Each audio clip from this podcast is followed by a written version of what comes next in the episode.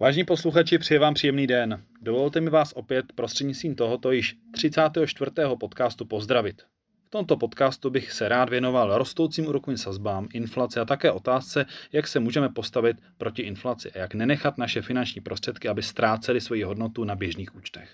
Jsem rád, že se této otázce nebudu věnovat sám, ale s mými kolegy, portfolio manažery, a těmi jsou Pavel Kopeček a Martin Horák. Pánové, vítejte. Hezký den. Dobrý den.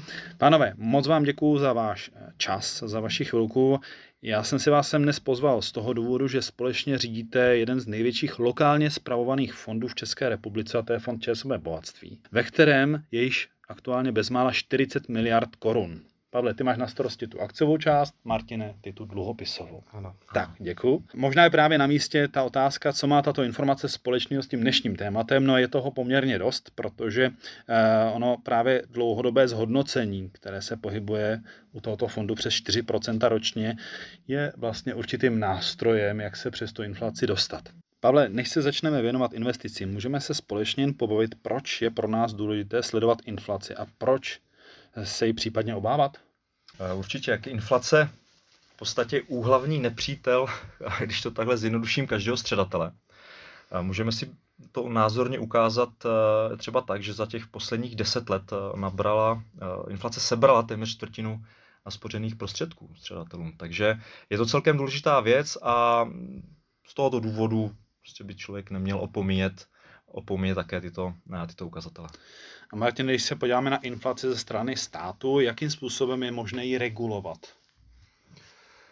Tak regulovat je možné inflaci, dokonce tady na to máme přímo státní instituci, a to je Česká národní banka, která jejím hlavním nástrojem je vlastně určování krátkodobých úrokových sazeb, které by měly v případě, že roste inflace, v podstatě ta základní poučka je, že Česká národní banka bude zvyšovat úrokové sazby a to bude brzdit růst úvěru a tím se zbrzdí ekonomika a zbrzdí se inflace. Téma růstu úrokových sazeb je teď poměrně aktuální, tak jestli by se mohl věnovat ještě tomuto tématu a vlastně aktuální sazbě, která se vyhoupla už na 1,5%.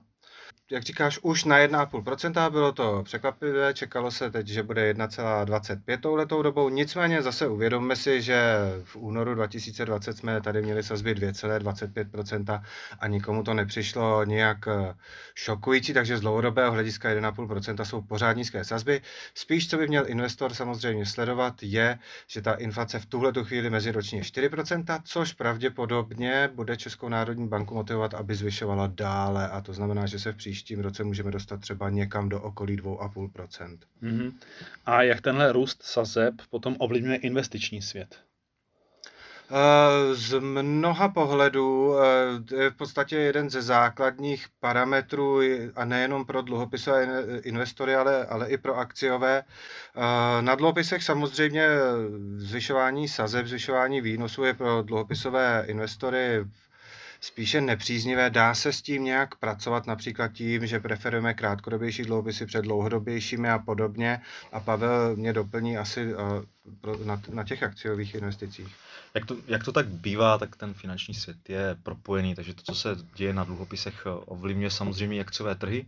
Jednak jako alternativa investiční, protože investoři vždy mohou mít na výběr mezi o něco více rizikovějšími aktivy a něco méně rizikovějšími aktivy.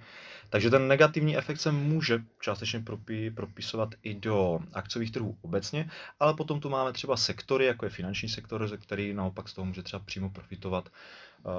Banky můžou mít lepší marže, pojišťovny také můžou mít o něco lepší výsledky. Takže i v tom akciovém světě je to samozřejmě znát. Když se ještě jenom vrátím k těm dluhopisům, Martine, tak z dlouhodobého pohledu, ale potom ten dopad je pozitivnější na tu výkonnost. Takhle, to, co vlastně toho investora nebo toho střadatele zajímá úplně nejvíc, nejsou ty jednotlivý data, a to inflace, anebo ty sazby, ale tady to obojí dohromady, to jsou reálné výnosy. A reálné výnosy, dokud ty sazby nebo výnosy na dluhopisech jsou nižší než inflace, tak se tomu říká, že je záporné a že vlastně se nedá samotnými dluhopisy, nějakými konzervativními, bezpečnými, překonávat ta inflace. V takové situaci my jsme hodně dlouho. Samozřejmě ve chvíli, kdy se překlopíme do normálu dlouhodobého, což jsou pozitivní reálné sazby, tak vlastně i to dluhopisové portfolio by tak mohlo fungovat, že by tu inflaci překonalo, ale v tuhle tu chvíli je potřeba, kromě těch dluhopisů bezpečných, ještě něco do toho portfolia zahrnout. To jsme asi docela dobře nahrál právě na tu následující otázku, jakou mám možnost já jako střadatel se přes tu inflaci tedy dostat. Dluhopisy nebo spořící účty to pravděpodobně nebude. Ty plní minimálně ty spořící účty trošku jinou roli, že ano?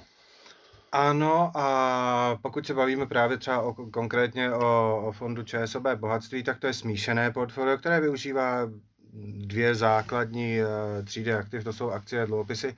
A z dlouhodobého hlediska samozřejmě tu hlavní část toho výnosu mají zajišťovat akcie a tam se dlouhodobě jsou ty očekávané výnosy nebo historické výnosy. Různé investiční banky odhadují různě mezi 6-10%.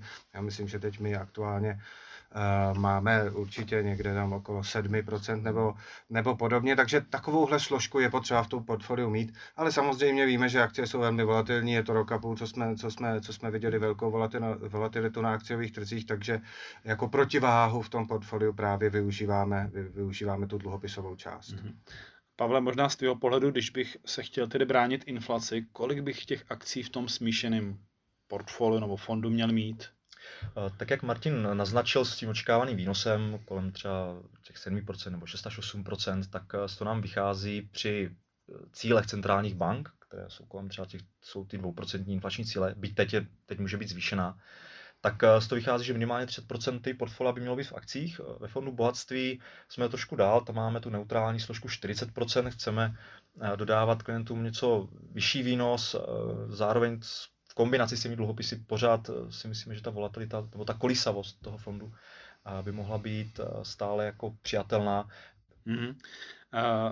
Když se zaměříme na to vlastně, samozřejmě to investování pro toho investora, který chce překonat inflaci, tak to je vlastně jeden z kritérií, když klient začíná investovat. Mm-hmm. Ale není to asi jenom nutně podmínka, že když chci investovat, chci pouze překonávat inflaci. Ty cíle mohou být asi i vyšší, že? Ano, záleží samozřejmě na investičním profilu, na rizikovém profilu toho daného klienta a obecně, když se podíváme na krátkodobou kolísavost, tak vidíme, že u akcie je vysoká, ale s tím rostoucím investičním horizontem samozřejmě ta kolísavost potom klesá. Když se podíváme na to, jak moc jsou kolísavé trhy za 10letá, 20letá období a podobně, tak uvidíme, že ta kolísavost je vlastně docela nízká a klient si daleko pravděpodobněji sáhne na právě ten očekávaný výnos, který je nad tou inflací. Takže pokud ten daný klient má profil s tím, že je schopen akceptovat vyšší riziko, tak určitě doporučujeme tam tu rizikovou složku využít a mít ty agresivnější nebo ty dynamičtější profily. Mm-hmm. Tím asi nejlepším důkazem je, když se podíváme na výkonnost fondu, který taky spravuješ, což je fond ČSOB akciový, tak tam je ta výkonnost na 10 letech kolem 150%. No a to už si myslím, že je pořádná porce výnosu, nejen která je schopna pokryt tu inflaci, ale ještě vydělat i něco navíc, John. Přesně tak. Děkuju. Martine, můžeme k tobě na otázku, jaký vlastně mám ještě jiné možnosti, jestli například nemovitosti nebo drahé kovy, jestli jsou mi schopny pokrýt tu inflaci, vydělat něco navíc, jak to ty vnímáš? Tak my jako investiční firma, která pracuje především na finančních trzích, se opravdu především zabýváme akciemi, dluhopisy, ale samozřejmě víme, že existují takzvané alternativní investice, je jejich samozřejmě velká spousta, včetně jako různých sběratelských předmětů a podobných. Já než začnu o nich mluvit, tak ten vlastně hlavní, jako úplně jako první a pro nás zásadní rozdíl je likvidita, že ty peníze, které máte opravdu v akcích a v dluhopisech, tak obvykle jste schopni, když je potřebujete v řádu několika pracovních dnů mít na účtě. U těch alternativních investic je to vždycky složitější. Trvá to díl a jsou jakoby tam velký ty transakční náklady v tom smyslu, že hledáme nejlepší nabídku, ale pojďme teda asi k těm nejzajímavějším třídám. Samozřejmě velkým hitem nejenom v Česku v posledních letech jsou nemovitosti. Jak jsem říkal, ty ceny šly poměrně výrazně nahoru Samozřejmě nikdo vám úplně neřekne přesně, kde budou za 5 let. Když jsme se bavili o sazbách, tak ty tam samozřejmě jsou napojený taky. Když zvyšujeme sazby, tak to má 2 efekty. Na ceny nemovitostí samozřejmě se brzdí objem hypoték, logicky, protože ty splátky jsou vyšší a méně lidí dosáhne, ale potom třeba pro ty bohatší investory, kteří opravdu jako si kupují nemovitosti na investice, tak pokud ta cena roste rychleji, než roste tempo těch nájmů, tak vlastně i jakýsi ten roční výnos toho nájmu začíná být jako méně atraktivní a teďka jsme se trošku dostali do té fáze, kdy třeba i ve srovnání s těmi bezpečnými dluhopisy ten vlastně výnos z toho nájmu z té nemovitosti už jako z nějakého dlouhodobějšího pohledu už jako nějak zvlášť atraktivní není. Jo, ale samozřejmě je to jedna z alternativních investic. Ty další, to většinou, když investujeme do akcí nebo dluhopisů, tak u akcí opravdu si kupujeme podíl v nějaké firmě, která funguje, ať už platí nebo neplatí dividendy, tak my jsme spoluvlastníci té firmy, která vytváří zisk. A to právě je to, co z dlouhodobého hlediska, proto je tam nějaký očekávaný výnos x%. To samé na dluhopisech. Víme, že když vydá český stát dluhopis prostě s kuponem 2%, tak pokud tedy splatí český stát, tak víme, že to bude vydělávat ty 2%. U těch dalších alternativních investic nic takového nemáme, takže je to samozřejmě celý složitější. Obecně jsou ty alternativní investice právě atraktivnější, když ty sazby jsou hrozně nízký. Že jakoby nepřicházíme o ten jistý výnos. A když se podíváme třeba na drahé kovy, nejznámější investiční je zlato, tak častá výtka těch klasických investorů na finančních trzích je, ale zlato nemá žádný kupon, tam nedostáváte dividendu žádnou a tím pádem vlastně přicházíte o ten roční nebo nějaký pravidelný příjem. Samozřejmě tady dlouhou dobu skoro žádný výnosy nebyly. Teďka narůstají, což samozřejmě tlačí trošku i na ty alternativní investice. Můžou je vytlačovat bezpečné investice do dluhopisů, když ty výnosy už začnou být dostatečně atraktivní. Mm-hmm. Možná u těch dluhopisů ještě pojďme na chvilinku zůstat, protože já už bych tu závěrečnou část rád věnoval fondu ČSOB Bohatství a věnoval se vlastně těm nadcházejícím měsícům, jak ty seš v rámci té dluhopisové části připraven na ten budoucí vývoj u fondu ČSOB Bohatství. Já myslím, že z tohohle pohledu, ač samozřejmě je evidentní, že letošek pro dluhopisy byl spíš nepříznivý a ten veškerý výnos, který bohatství letos dělalo, opravdu byl tažen akciemi, takže jsme byli připraveni docela dobře v tom smyslu, že vzhledem k tomu, že jsme očekávali růst sazeb, tak jsme to portfolio spravovali tak, aby bylo právě co nejméně citlivé na ten očekávaný růst sazeb. To znamená, pokud státní dluhopisy, tak s větším důrazem na ty krátkodobé nebo velmi krátkodobé investice. A kromě českých státních dluhopisů, tam jsou i investice třeba do evropských korporátních dluhopisů s investičním stupněm, teda v drtivé většině, které letos si zase tak špatně nevedou, dokonce mají nějaký menší pozitivní výnos a potom další dluhopisová témata, která se taky vedou docela dobře. Takže a zatím vlastně v tomhletom nastavení, v téhleté strategii pokračujeme, přestože ty výnosy jsou výše, takže pokaždé, když nějak rychleji vystřelí ty výnosy výše, neboli dluhopisy jsou o něco levnější, tak něco přibereme, ale pořád jsme celkem opatrní. Mm-hmm. No a pojďme na ten tedy hlavní příběh v rámci bohatství, a to je ta akciová složka a to je investiční strategie pro následující měsíce. Jak se ty připravíš, nebo jaké sektory třeba z tvého pohledu, jaké firmy budou hrát z tvého pohledu tu hlavní roli pro následující měsíce? Tak já s ohledem právě na ty očekávané rostoucí výnosy mám určitou taktickou část toho portfolia zainvestovanou ve finančních titulech. Kromě amerických titulů a pár vybraných evropských, tam lze najít i třeba české tituly, jako je Komerční banka, případně Erste Group.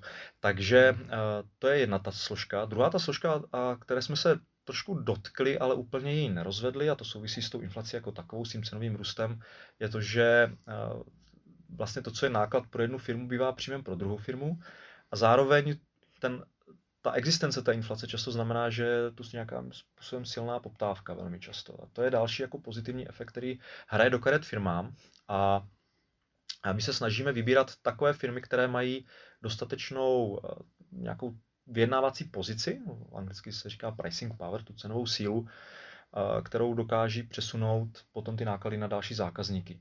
A dlouhodobě preferujeme témata, která jsou strukturálně silná, a právě v těchto tématech se nachází dostatek těchto kvalitních silných společností, které mohou přenášet tyto náklady dál. Takže já úplně tu strategii, podobně jako jsem říkal loni během té pandemie, neměním, protože ta strukturální témata vycházejí a může se jednat o různou digitalizaci, může se jednat o mnoho trendů v technologickém sektoru, čipy a další věci. Jo. Jsou to záležitosti, které v tom fondu se odehrávají a jsou jak na té evropské, tak i té americké straně. Tak jo, pánové, já vám moc děkuju. A teďko na závěr už takové spíš taková doplňující otázka. Když bych byl, dejme tomu, začínající investor a potřeboval bych od vás, od zkušených profesionálů, správců fondu poradit, jak, dejme tomu, začít s investicí, co očekávat nebo jak se chovat, jestli byste mi dali nějaké konkrétní rady, abych byl třeba dlouhodobě úspěšný. Já si můžu začít, tak myslím si, že v tomhle případě je pravidelná investice velmi úžasné řešení, které vyrovnává nějakou kolísavost toho trhu a zároveň se zbavíte toho strachu, že zrovna načasujete špatně tu jednorázovou investici. Takže ono záleží, jestli jsem začínající investor s tím, že mám velký balík úspor, který chci najednou nějak zainvestovat, anebo prostě tvořím nějaké úspory nad rámec té mé spotřeby. A v tomhle případě ta pravidelná investice je jako výborná. A i tu jednorázovou investici bych si dokázal představit, že se dá rozložit do několika kroků a tím zamezit nějakému případně nevhodnému načasování toho trhu. Takže za mě tato dvě doporučení. Martine, já se podepisuju k pravidelným investicím, obzvlášť pro začínající investory, ale nejenom pro začínající investory. A tam vlastně ten jako nejdůležitější krok je opravdu jako začít, protože často se nám stává, když mluvím třeba i s lidmi jako v okolí, že se ptají, jako kdy mám já, teď nevím, teď se to nehodí začít. A kdykoliv je správný čas začít s pravidelnou investicí, protože když zrovna začnete a jde to hned dolů, hned špatně je první měsíc, tak hned dokupujete levnějc. A když to jde hned nahoru, tak jste hned spokojený, že jo. Sice dokupujete dráž, ale už vyděláváte, takže pod to já se naprosto podepisuju a opravdu ten nejdůležitější krok je prostě začít. A druhý si myslím, co se třeba já setkávám s lidma, že trošku jako podhodnocujou svůj investiční horizont a říkají, já vlastně nevím, já ty peníze možná budu potřebovat za rok, za dva, ale většinou lidí právě, kteří se odhodlají k tomu investování, tak už mají nějakou sobě disciplínu a často se stává, že pak investují 10 let a investují zbytečně konzervativně. Takže opravdu bejt jako k sobě upřímnej ohledně toho investičního horizontu, protože pak je škoda, když ten klient vlastně investuje příliš konzervativně a okrádá se o ten dlouhodobý výnos. To je pravda. Děkuji ti moc. Pavle, tobě taky děkuji za informace. Pánové, já vám přeju, aby se vám dařilo, jak osobně, tak i pracovně, aby naši klienti byli dále spokojení s tím, co společně vytváříte. Tím výsledkem je fond ČSOB Bohatství, jeho skvělá výkonnost a krásný příběh, který se velmi dobře prodává. A myslím si, že budu určitě rád, když se třeba při dalších milnících u tohoto fondu opět budeme moct setkat a pobavit se jak o inflaci, o sazbách, tak hlavně o té zprávě toho fondu ČSOB Bohatství. Děkuji. Děkuji za pozvání. Děkuji vám moc. Díky moc. No a vám přeji, vážení posluchači, mnoho pracovních i osobních úspěchů a budu se těšit opět u dalšího podcastu. Naslyšenou. Naschledanou.